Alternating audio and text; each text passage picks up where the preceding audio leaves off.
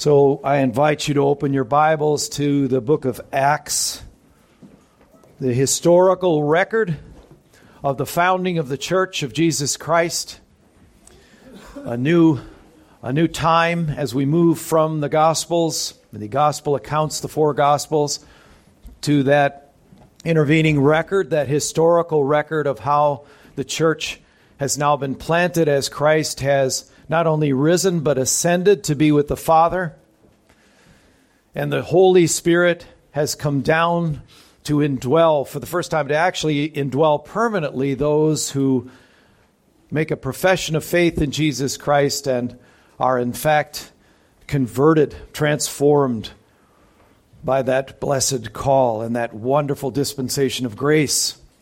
So it's been quite a record. We're about to conclude uh, chapter 26 this morning, which will leave us with the two final chapters, 27 and 28. In chapter 27, when we turn that corner, we'll, be, we'll see Paul setting sail for Rome. And many will not see him again as he met with the Ephesian elders and said his goodbyes there, expecting not to see them anymore. So these last defenses that he's make, making as he's being brought from one tribunal to the next, whether he stands before a raging crowd that wants to kill him, or the Sanhedrin that would like to see him dead, or the Roman government who just wants to apply justice and keep the peace. These final words are visceral. They're showing, they're displaying the great heart of the apostle. He demonstrates not only his love for Christ, but his love for his fellow Jews, among whom Agrippa, Herod Agrippa II, who he's standing before now, comes from a line of Jewish kings, the Herods. Quite an infamous bunch, of course, in their behavior. And so this is his final defense that he's making, and it's very much targeted, it's very specific. His gaze, as he turns quickly from Governor Festus, the Roman governor who's attending, to Agrippa.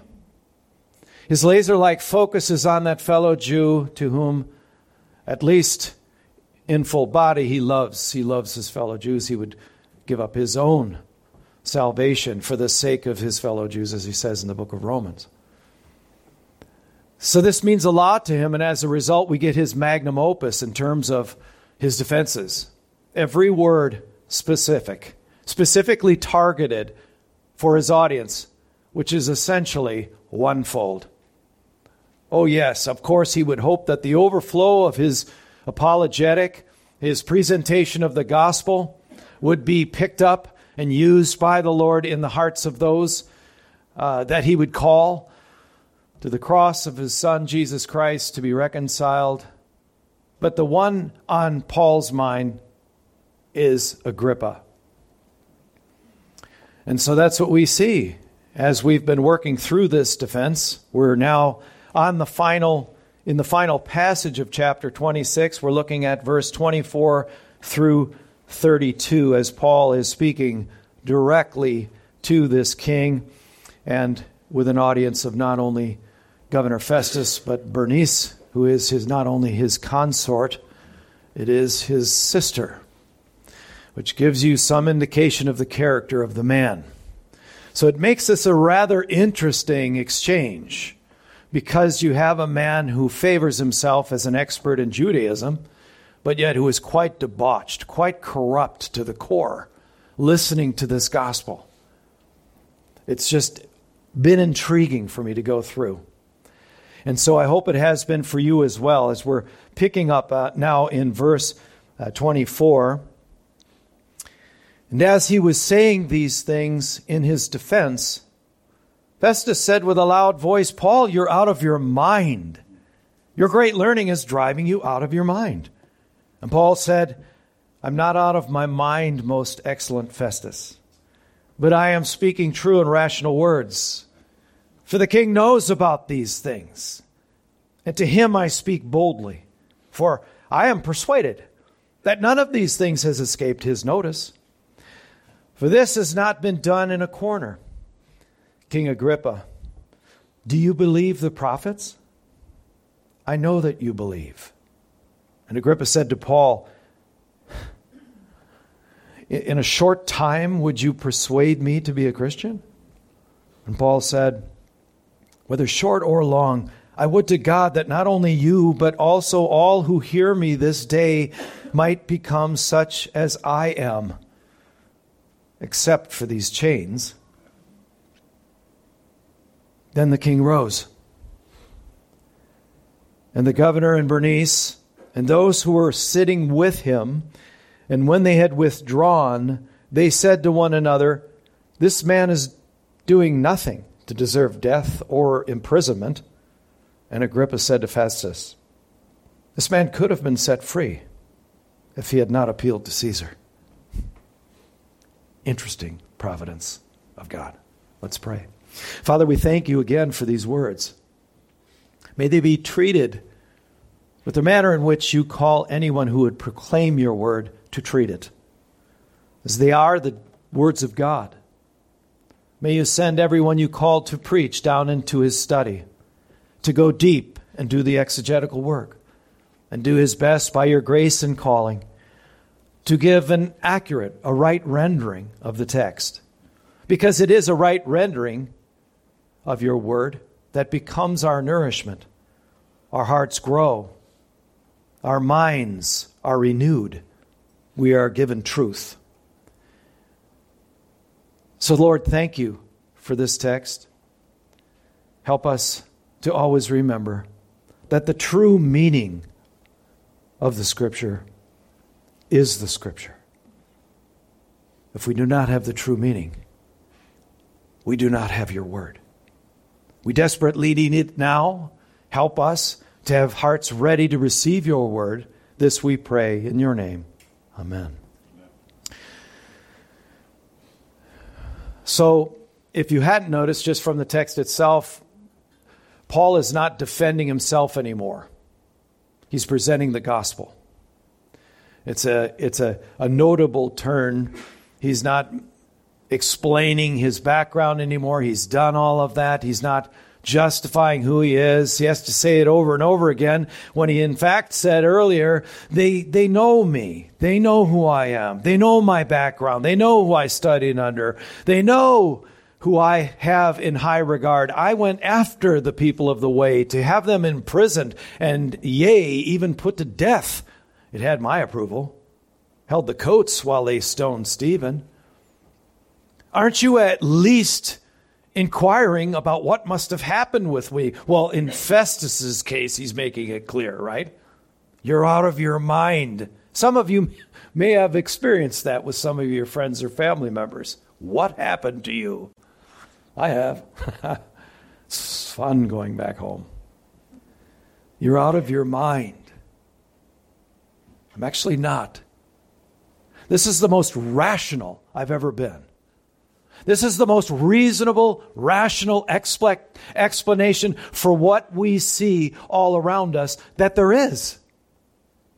So how about we gin up the whatever remains of that vestige of rationale that is still there in some measure or part that is given to us in the fact that we are image, image bearers of a very reasonable, rational God.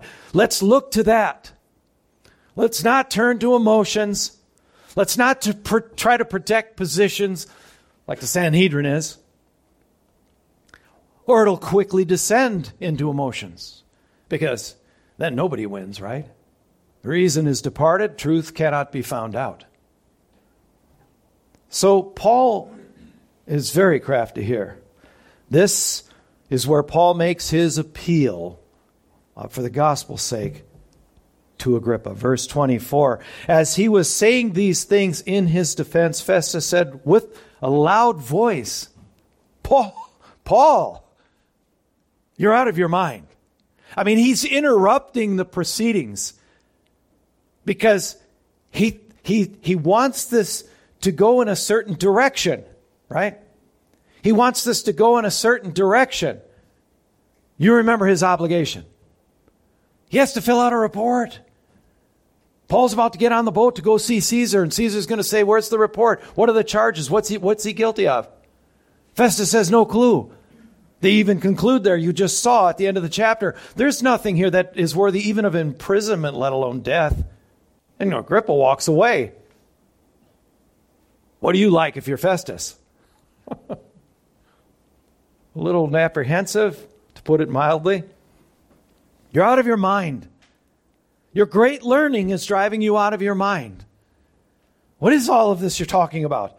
That you learn from the Bible and your Bible studies, your commentaries, and you're insane. But Paul said, I'm not out of my mind, most excellent Festus. Still being very respectful, which is strategy, which is important, which is wise, which is what he should do anyway. We're submissive people, we're called to be. I'm not out of my mind. Instead, I am speaking true and rational words. He might add, I finally understand what all of it means. Before I just zealously persecuted anybody who didn't abide by our highest court in the land, the Sanhedrin, the high priest. So Paul's zealous appeal has Festus all worked up, thinking that he's out of his mind. So he just totally interrupts, bursts in out loud this isn't, this isn't helpful to me, right? I need to know what I got. I've got, you've given me no handle to grab a hold of. There's nothing there for me to work with so that I can put it in my, my report. So he's trying to jar him out of his senses, it seems to me. Hold it, hold it, hold it. What are you talking about? Well, we could conclude, I think, reasonably, that he lost Festus at the word resurrection. Remember? Festus, as a good Roman, is like, You are insane. Resurrection. No, you're now he's convinced you are out of your mind. And this is a common conclusion, isn't it, for unbelievers that we try to talk to?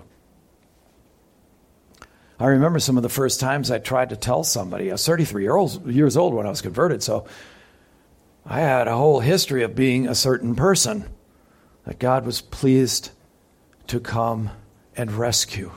Praise the Lord. And now, it's different, isn't it? So,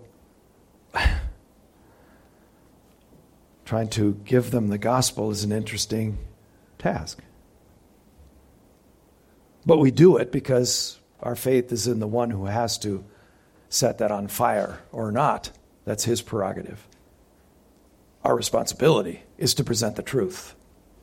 We're to be a witness for Jesus Christ. He made that clear.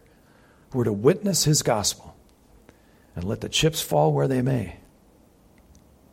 And these days it's getting a bit more challenging, isn't it? So, this out of your mind I, Paul wrote in his second letter to the Corinthians in chapter 5, verse 13, and I like the way the NIV puts it. If we are out of your mind, if we're out of our mind, because he must be being accused of this there by those false apostles, those false teachers that had entered into the church. They're saying, you know, this guy's a fanatic. He's insane. Don't listen to him. If we are out of our mind, it is for the sake of God. If we are in our right mind, it is for you. In other words, if this is making sense to you, then we're all about you. If it seems like we're out of our mind, it's for the sake of God. But I assure you, we're not. We're not. So it's a common accusation. He's finally lost it. I am speaking true and rational words. He's speaking the truth, and actually, as it turns out, aren't you happy? The truth is rational. It actually is. How else do you explain everything that's going on? You have no explanation. You have to gin up some sentimentalities or emotions or something. It doesn't make any rational sense. Why do people think, do things and believe things that are destroying their life? That's insanity. That doesn't make any sense. And he's right. His words can be verified. They can be validated not only by the scriptures that they all knew well, but by the hundreds of witnesses that saw the risen Christ. 1 Corinthians 15. Many of whom, as Paul says, there's what, over 500 that saw Jesus, and many of whom are what? Still alive. Yeah. Why aren't you bringing them in? You wonder about these tribunals that don't bring in the other side. But we won't go there. They might find something out. No, we've got to have this go our way. Festus is saying, It's not going our way. You must be insane. There's people you can talk to. Talk to Gamaliel. He was my professor. He'll show you. No, you don't need to do that. You know why? Because you you know what the scriptures say. Maybe not Festus, but certainly Agrippa. He knew the scriptures. And this is some years afterward, after the Christ rose. This is some years later. So by this time that he's standing before Agrippa, there's been churches that have popped up all around the Mediterranean with these people that they in a, in a, in a derisive term they referred to as Christians. So this is that's why Paul said this wasn't hidden a corner. He knows about this. Come on. This makes sense. Agrippa, do you believe the prophets? Oh, now he put him in a tight spot. What can he say? If it's yes, that was clearly the Christ. If he says no, what happens with the Jews? And his Judaism, for that matter. Brilliant. That's brilliant. And he does it with respect. It sounds very respectful, doesn't it? You know, he's the king. He knows what's been going on. This guy understands what's been happening. He knows about all the churches from Antioch around the whole upper Mediterranean, all around the Aegean Sea. I mean, there's many. There's probably, there could be thousands by now that are converted, born again believers. He knows that. I'm not going to insult him by suggesting he might not know about something like this. It's been around for quite a long time. He also knows the scriptures. He's an expert in it. So he knows that this, as he looks at the life, the death, the burial, and the resurrection of Jesus Christ, that's why he said earlier, look, why, I, why do you think it's so fantastic that I bring up a resurrection? You know the scriptures. It has to accommodate some lifestyle of mine to deny these things. Gospel is the only explanation that makes sense out of all of this madness.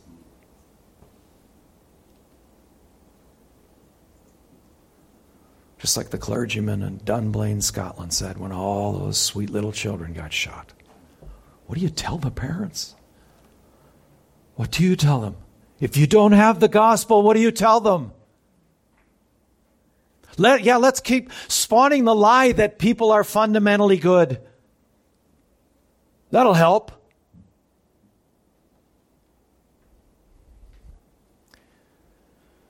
So damaging to rob people of the very explanation that would help them say, I get it. You see, that was that was what happened with me. It's like, oh, this makes sense. You had to get past the, the fact that, you know, anybody in America has heard the story. They know the name. They know some parts of that. And we're going to look at that in a minute as we go to. That ends up being something of a, an inoculation, doesn't it, against hearing the gospel in its entirety.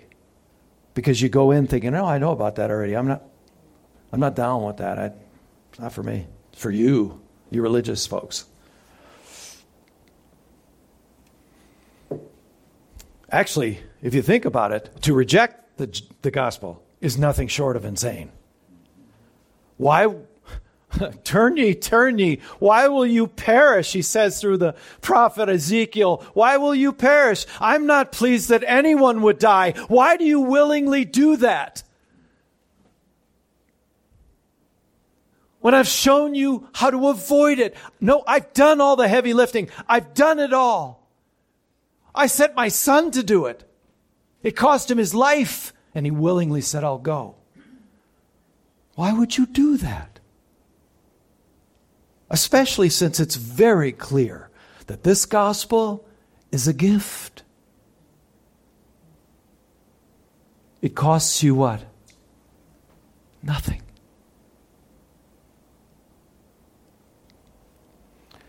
We're hell bent on self destruction for some crazy reason. It, it doesn't make any sense. That's what's insane, Governor Festus. Who's more insane, Festus? Somebody who looks around at this earth and, and concludes that somehow it just happened through some naturalistic, mindless process. Now you're starting to sound insane if that's what you're purporting, if, that, if, if, that's, if that's your belief.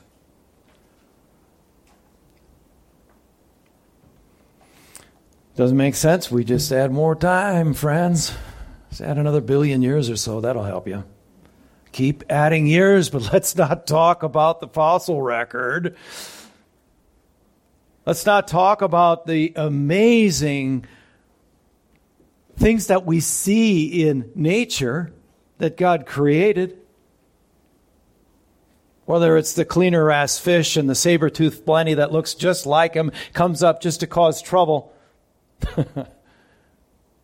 or it's the bird that flies from Africa all the way to the Burren and the west side of the island of Ireland just to pick on, and I forget the name of the birds, but to, to target one particular bird to use their nest to lay their eggs. Okay, Mr. Darwin, with all due respect, sir, what mindless process produces something like that? And by the way, how many bats had to hit the wall before they figured out, hey, we got to come up with something here? And I got a pounding headache. It's it that's insane. You have to decide to become insane to embrace that. And as many people have said, it takes far more faith than what we need, doesn't it? The heavens declare the glory of God, and the sky above proclaims his handiwork. Psalm 19:1. By the word of the Lord the heavens were made, and by the breath of his mouth all their host. Now you're making sense. There has to be this being. Even the Greek philosophers from, from Plato to Socrates, they all believed in the Logos. That there has to be some, some transcendent mind because all of this is just in such perfect order. There has to be. They just wouldn't come to the right conclusion in the who question. Who is that? Paul went to the Areopagus to tell them, right? This is that, that unknown God. I'm here to tell you who it is.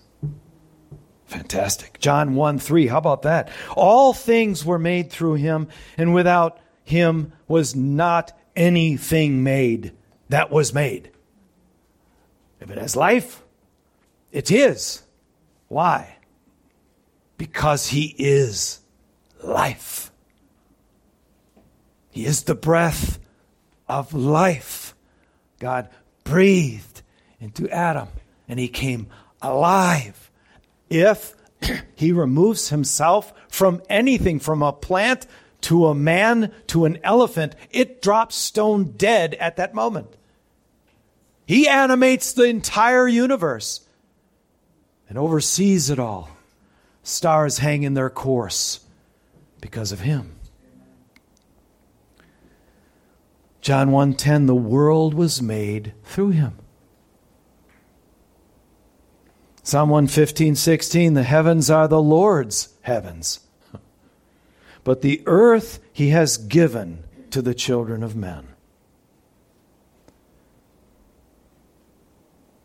Hebrews 11:3 By faith we understand that the universe was created by the word of God. It takes faith because you and I weren't there. God is spirit. He's unseen. So we accept that by faith. But let's listen to me. It's a faith that's rational. Put this up against the theories of man. And it's like, are you, are you kidding me? That's what you actually believe? Big Bang, climbing out of ooze. Please.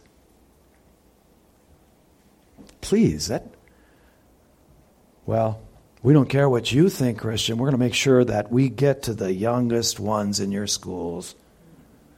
And you're going to have a tough time convincing them it's not true. Well, I don't care because I'm not the one who has to. He does. I just have to be faithful to speak the truth. No, this is the truth. No, this is the truth. No, this is the truth. I don't believe you. I don't believe you. I don't believe you. You're going to answer to the one who is the truth one day. And that's what concerns me in your, in your case. By faith, we understand the universe was created by the Word of God, so that what is seen was not made out of things that are visible. Not ooze, not amoebas, not anything crawling through the muck everything that can be seen was created. Every single thing that you can see. And what else? The things you can't. And every reasonable per- person caused, uh, caught in an honest moment will have to confess, I sense that there is a spiritual realm. Have you met anybody yet that says, I'm a spiritual person? Ask them, what does that mean? They rummaged the storehouse and robbed us of, our concepts. They only know that there's something called love because God is love. They've taken everything but the, including the rainbow and and several other words, psychology, suke, that's the soul, the study of the soul. That word belongs to us. The study of the soul belongs in this house. It's his the pillar and support of the truth.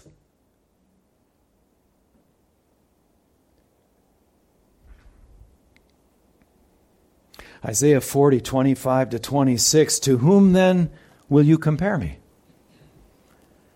That I should be like him, says the Holy One. Lift up your eyes on high and see. Who created these?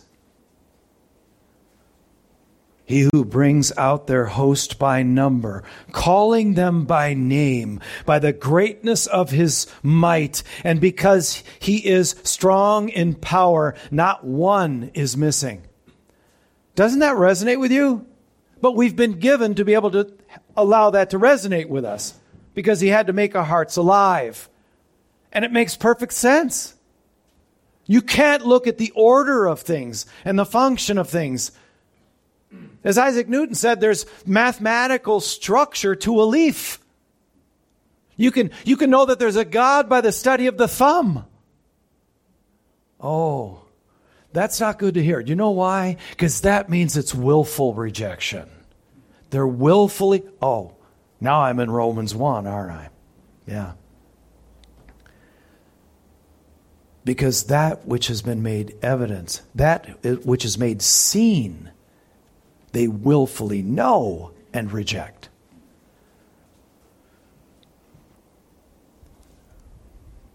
Jeremiah 10 12. It is he who made the earth by his power, who established the world by his wisdom, and by his understanding stretched out the heavens. There's Romans 1 19 and 20. For what can be known about God is plain to them. It is because God has shown it to them. For his invisible attributes, namely his eternal power and divine nature, have been clearly perceived. This couldn't possibly exist without a creator who has the power and the immeasurable brilliance and wisdom to put it all in an orderly fashion. Of course, we're hastening to muck that up as we destroy the place we live in.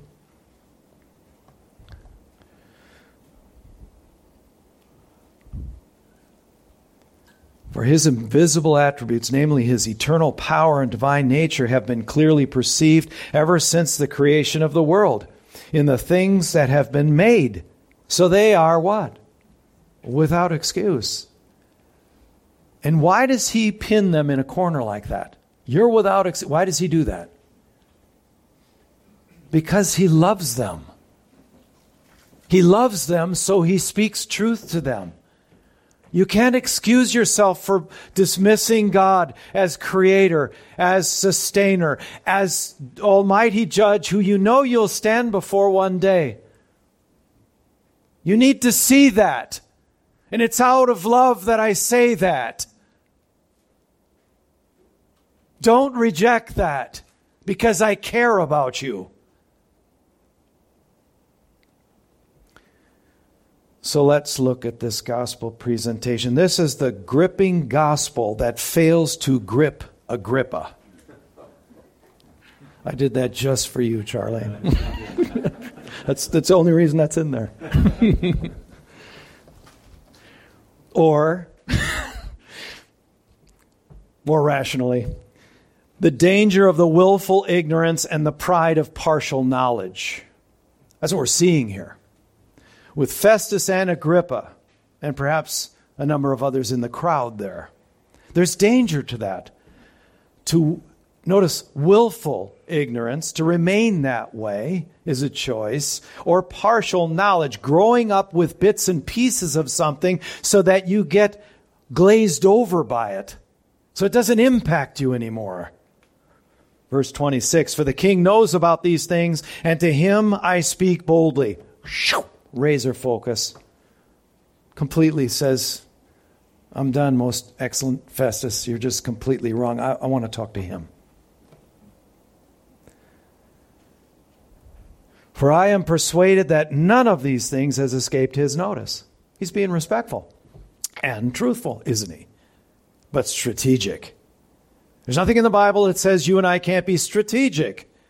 Nothing in the Bible that says it isn't wise to consider your audience and be respectful, but tell them the truth. Don't withhold anything. Listen, they're dying. They're willfully dying. Don't let that happen on your watch. Speak the truth in love to them. And if they slap you, they slapped your Savior. If they punch you, same thing. If they crucify you, so did they, our Savior.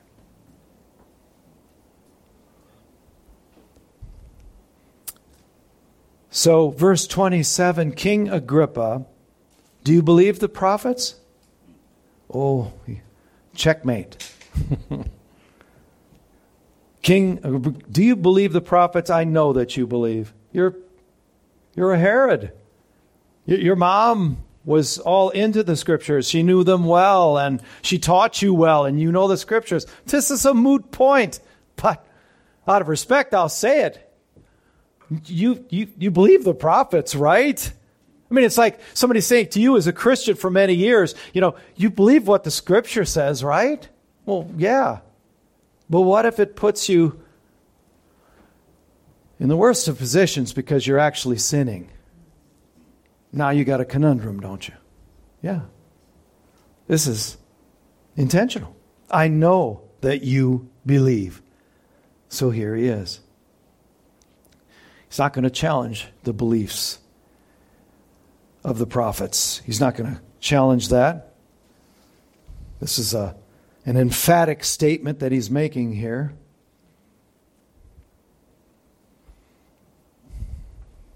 So we know that Paul knew, that Agrippa knew, but it didn't grip him.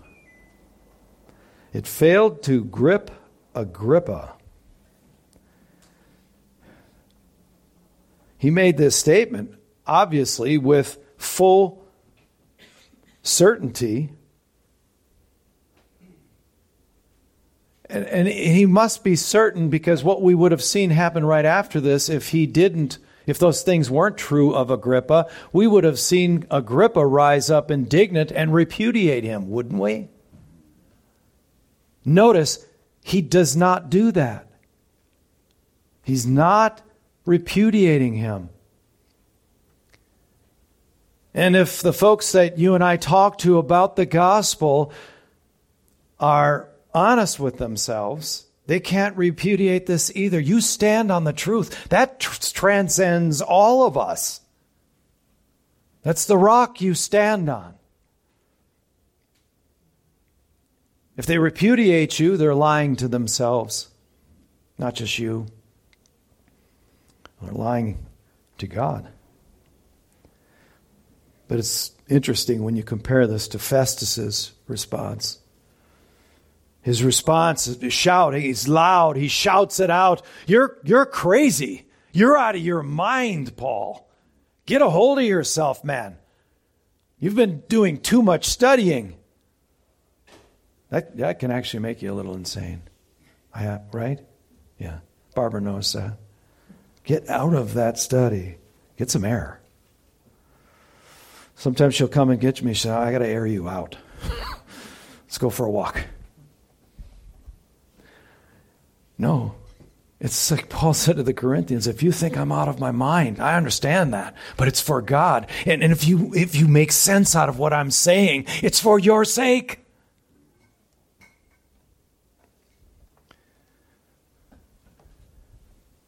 So, Agrippa, with his vast knowledge of Judaism, yet it didn't work to his soul's advantage. It's, it's, it's at the same time willful that he'll have to answer for, and this, at the same time, God didn't turn the lights on. It's something that is difficult for us, if not impossible, to reconcile in our mind. He will be held account- accountable. He can't plead ignorance. No, you know the truth. It's willful ignorance. He has no response, no argument back. Well, wait a minute, Paul. He didn't even misquote scripture. He didn't even try. He just walks away. This is remarkable.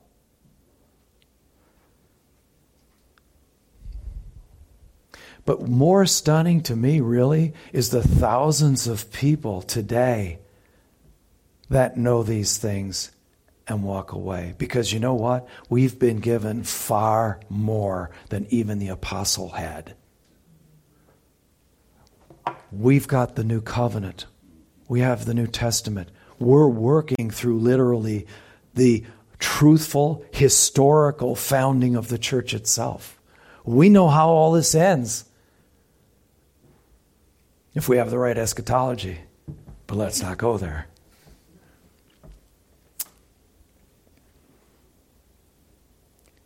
So it's not a matter of a certain amount of knowledge. It occurs to me. Because we have a lot. And in this country, we have a whole lot that's been given to us. It's not hard to get a Bible, is it? There's people, houses will have three, four Bibles untouched, often, collecting dust. But see, that's what I'm talking about when I say the danger of partial knowledge. And in Agrippa's case, willful pretending he doesn't know. Those who possess partial knowledge of the gospel yet reject it are far worse off than those that do not. Partial understanding of the gospel leads to passivity in the pew. That's those friends that you bring in to the church. Well, just come to church, just come to church. And they come to church with you. But they've heard a lot about Christianity.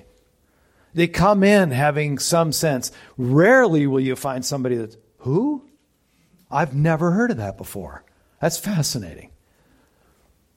No, they, they've heard. So now what?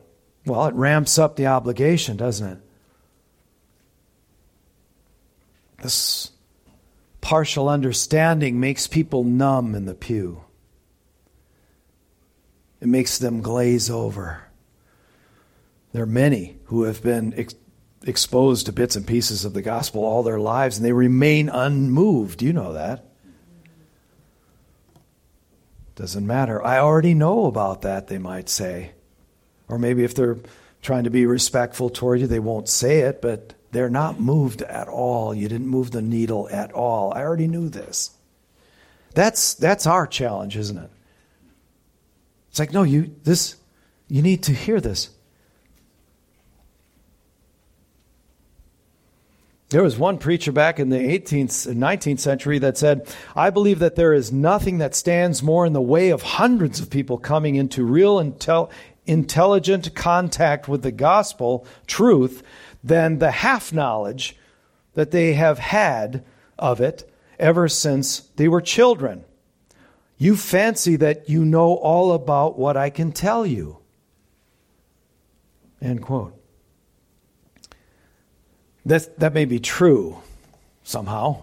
Maybe, maybe you do know everything that somebody's going to tell you about when they give you the gospel. But have you not gra- grappled with its specificity and its personal nature? The fact that this applies personally to you, this should convict you quite specifically. Your Creator is a personal being, your Redeemer is a personal being.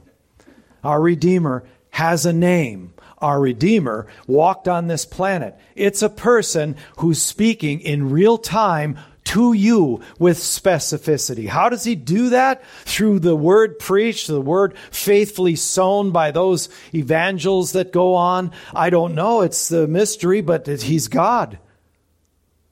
Have you grappled with that?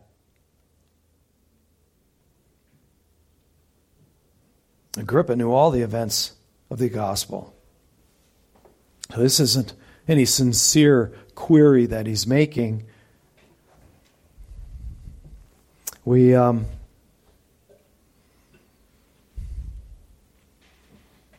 many people are like Agrippa today, though, aren't they? They don't mind Christians proclaiming broad generalities, but when you start getting specific, now you got a problem. But it's meant to be specific. Guess what? You need it to be specific. I don't. No, I, I, I said I would listen to this. I'll even applaud you if you talk about God, if you talk about His love, if you talk about how he loves everyone, let's just keep it up there. It's general. It's things I like to hear. I can fashion the word love. That's another one that they've word that they've co-opted, a word that they've stolen, a word that they wouldn't know even to use if it hadn't been introduced into the thinking of mankind conceptually. What, why, where would it come from? They do that with a lot of terms. When you come at beyond the vague generalities and it becomes personal, that's when they begin to cringe. That's when they're looking at their watch. That's when they're kind of shifting back and forth. That's when they kind of walk away. And you want to say, don't, don't walk away. When preaching becomes personal, it pierces the heart and brings conviction. What then? What do you do when conviction comes? What do you do when you know that there is a God? What do you do when you know at least this much that you've offended him and are offending him? What do you do if you realize that you have not reconciled by the means in which he's given you to be reconciled? It's free. It's a gift. No, I'm going to keep living the way I want to. But conviction comes. Why? Because he loves you enough to keep bringing it. And you bring it, and you bring it, and you bring it. But you know what happens over time? You get numb. I've heard this before. See, that's the danger of it. I've, I've heard this before. And God, as the biblical terminology would be, gives you over to it, gives you over to rejecting Him. When preaching becomes personal, that's. Are we trespassing the heart where we don't belong? Is that what preachers are doing? Get out of my heart. You, you just crept into an area. I was good with all the other things that you taught and you preached, but now you got up in my heart. I didn't. Who did? God did. Why did he do it? He loves you. Is he going to let you alone with things that are still aberrant in your heart? No. But all of a sudden, when you go from the things that they favored and drop your gaze, you drop your gaze and you look at the preacher and you say, You are trespassing. Go away. Are you uncomfortable? Is this disruptive for you? Ask yourself that. While I ask you this, did you come here to feel safe? A church, folks, should never be safe. It should be safe for people who are being abused. It should be safe for people who are hurting. That's not what I mean. You know what I mean. It's all the rest of us who are doing fine otherwise. This is not safe. You've known that. True expository preaching exposes not just the text, but our hearts.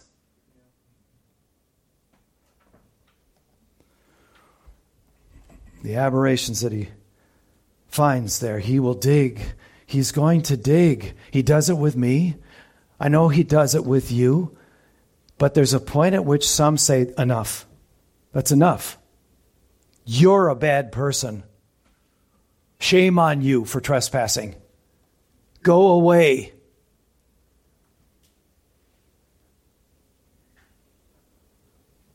I won't. You'll have to.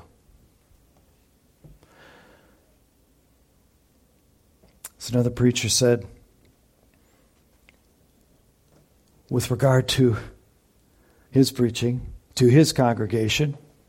Of course, this was a bygone time. You speak like this now, you'll have a very small, almost empty church. What am I here for? If I'm not here to take these broad, blunt truths and sharpen them to a point and try to get them in between the joints of your armor, you're picking on me. What are you here for? I'm not safe. No, you're not. Neither am I.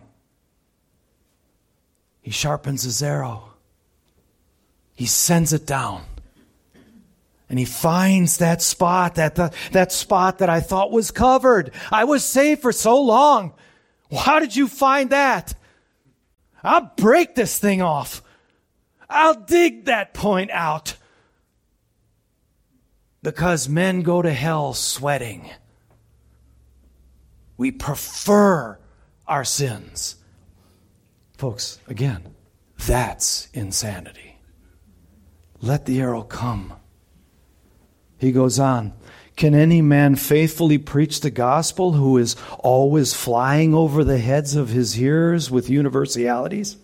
And never goes straight to their hearts with, Thou art the man.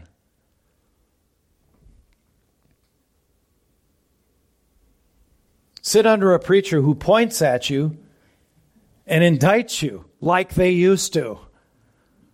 No, in our tender footed times, oh, no, you're trespassing again. I'm not trespassing. You can shoot me. But it's not my word. It's His. You came here because you wanted to hear from the Holy Spirit. You wanted to hear the truth. I love being bathed, with things I already know and that I'm certain of. It makes me feel good about myself. It confirms that I'm on the reformed track. I have all, wait a second. He's looking for that chink in the armor. He'll find that cracked place and in comes his arrow. What are you going to do when conviction comes? I'm going to I'm going to talk to that preacher. That's what I'm going to do. I'll tell you right now. And if he won't listen to me, well, this is America, man. There's another church right on down the road. And there they go. You do that enough times, and what begins to happen? You steel yourself against being convicted. It, it's less and less and less and less and less and less. Till you can't hear his voice anymore. Is that what you want? Do you trust yourself? Did you come here to hear things you wanted to hear and those only?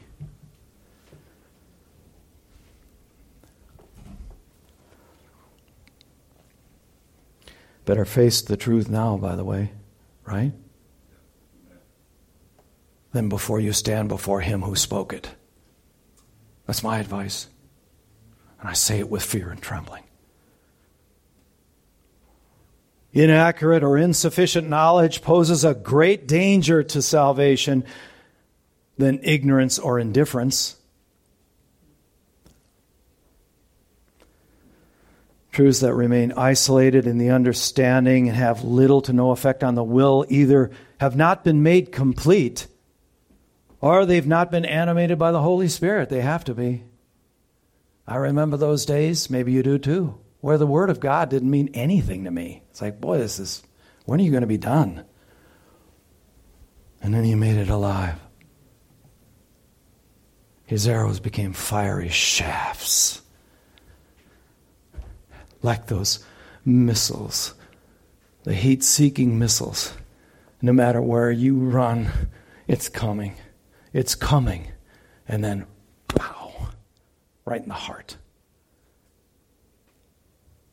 And again, why does he do that? Say it.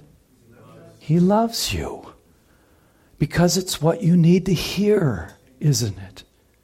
Receive it with that rarest of all virtue humility. That's why we talk about pride and its very mani- various manifestations. That's why we talk about humility here. Bring it, bring it on. I need to hear this. I love rolling it out again because I have to go through it all over again, over and over and over.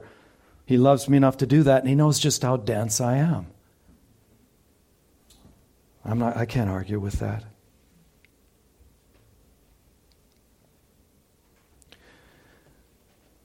If Agrippa did indeed know and believe the truths that Paul speaks of, and yet continue in his profligate lifestyle, he's among men most to be pitied, isn't he? He knows all of this, and yet he stands and walks away. Huh. That guy could have gotten off the hook if he hadn't appealed to Caesar. Whatever. What's next? Wow. Really? Oh, it's amazing what we can do when truth comes. It's amazing how we can vindicate ourselves and justify. You have no right to say that to me. You were wrong in how you said it. You weren't quite right. That's not really me. I think you have the gospel wrong.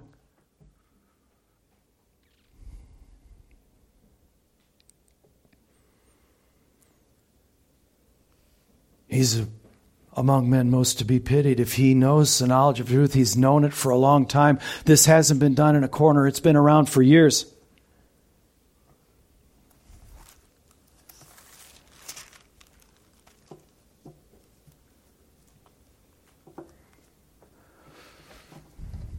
Hebrews 10 26 to 31. If this doesn't jar us, nothing will. For if we go on sinning deliberately, after receiving the knowledge of the truth, there no longer remains a sacrifice for sins. Where are you going to get it from? but a fearful expectation of judgment and a fi- fury of fire that will consume the adversaries. Anyone who has set aside the law of Moses dies without mercy. On the evidence of two or three witnesses, how much worse punishment do you think will be deserved by the one who has trampled underfoot the Son of God and has profaned the blood of the covenant by which he was sanctified and has outraged the Spirit of grace. For we know him who said, vengeance is mine. I will repay. And again, the Lord will judge his people. It is a fearful thing to fall in the hands of an, of the living God. What do we what do you do with that? Help me too. What do I do with that? You know these things. And you've heard them so many times. Whew. Now what? He doesn't have anything more to say beyond this. It should shake us to our core. If it weren't for our what? Pride. The pride makes me want to be my own God and dial religion in a way that accommodates my lifestyle. He's not satisfied with that. He doesn't want a partial heart. He doesn't want you compartmentalizing Christianity. I go to church. I get it. I, I know the gospel. How much do the demons know? yeah. The danger of pride, of the intellect or position, as we try to wrap up this morning, we got a little bit of a later start. I hope you'll allow us to finish this up. The danger of pride of the intellect or position. That's Agrippa, verse 28. And Agrippa said to Paul, In a short time, would you persuade me to be a Christian? I mean, if, if that doesn't go down as one of the most arrogant, condescending statements in Scripture, I don't know what would. I'm Agrippa. Okay? Herod family, king, the whole thing. He was a vassal king. He was, he was really almost nothing. But that's the best he can come up with, isn't it? No argument against Paul, not against the things that he presents. There's no argument against the gospel. Are you a sinful person? Yes. Do you commit sin? Yes. Do you believe there's a God? Yeah. That you'll answer to him? Yes.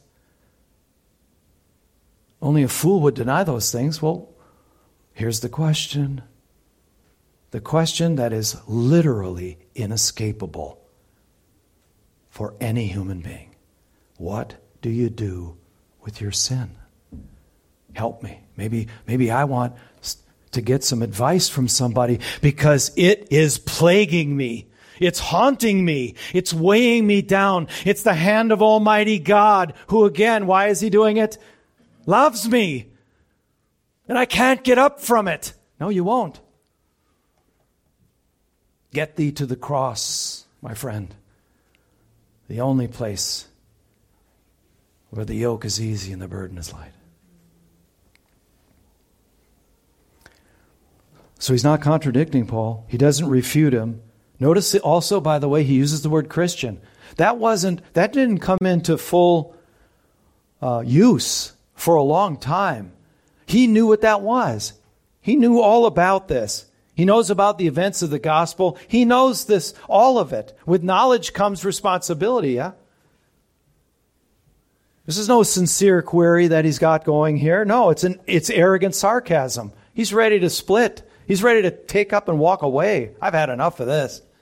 That's the danger of the pride of intellect over against that danger of somebody with partial knowledge. The danger of the intellect and the position is what we see here. He's, he's using this sarcasm so he can avoid embarrassment in front of all of these tribunes are standing there. His full entourage is standing there. He's got Bernice standing there. The governor Festus is standing there, which, by the way, who actually functionally ranks more, ranks higher than he does. I'm not going to let you embarrass me. What do people do when they get embarrassed? When the heat starts coming in and it gets too strong, what happens when it's too hot in the kitchen? I'm out of here. And that's exactly what he does. I'm done here. Intellectual pride of the pride of position. very often prevents a person from receiving the truth. That's the tragic part of it. That's what we see here. Agrippa is deeply committed to reputation management, isn't he? Oh, no, you're not going to do this to me. In this short time, you think I'm going to just get on board with you Christians? Uh uh-uh. uh I don't think so. Live that lifestyle? No. I'm traveling around with my sister. In this short time, you think you can convert me? No, because it wouldn't be me who converts you anyway, King Agrippa. It has to be the Lord. And as brilliant as this is by the apostle, it has no bearing on his soul. It's rolling off his back.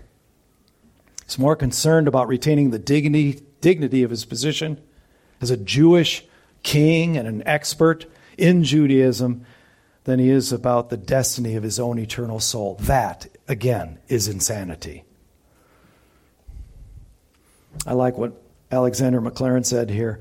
He was a petty kinglet, permitted by the grace of Rome to live and to power as if he were the real thing.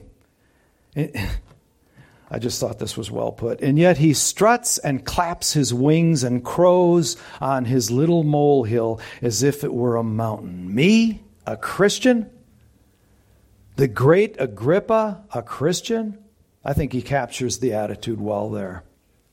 The gospel is the great leveler, folks. It's level. Don't let position, intellect, how long somebody thought you were a Christian, so you're not going to act like you don't understand that these truths should be affecting you right now in your heart as they're coming down from the Word of God. We're all the same there. We're all completely, utterly, wretchedly depraved sinners apart from Christ. We all need Him the same way in the same amount. He's letting that pride prevent it. All sinners have fall short of the glory of God. Romans 3:23. Romans 5:12 just as sin came into the world through one man and death through sin and so death spread to all men because all sinned. That's it. The mesh couldn't get any more fine. We're all drawn in. We're all there.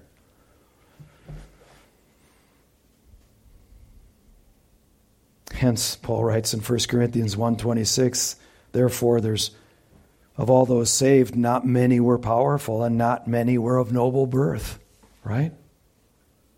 Verse 29, and Paul said, Whether short or long, I would to God that not only you, but also all who hear me this day might come, become such as I am, except for these chains. He could be saying that with a, a slight but sincere smile. I wish you were just like me. Somebody who realized what true Judaism should produce if we believe what the prophets said. He has come exactly the way they said he'd come. There's no denying that. There's no greater historical evidence for any human this is the God man that lived than Jesus Christ. His life, his death, his burial, and his resurrection. What do you do with that truth? Verse 30 Then the king rose, and the governor, and Bernice, and those who were sitting with them. And when they had withdrawn, they said to one another, This man is doing nothing to deserve death or imprisonment.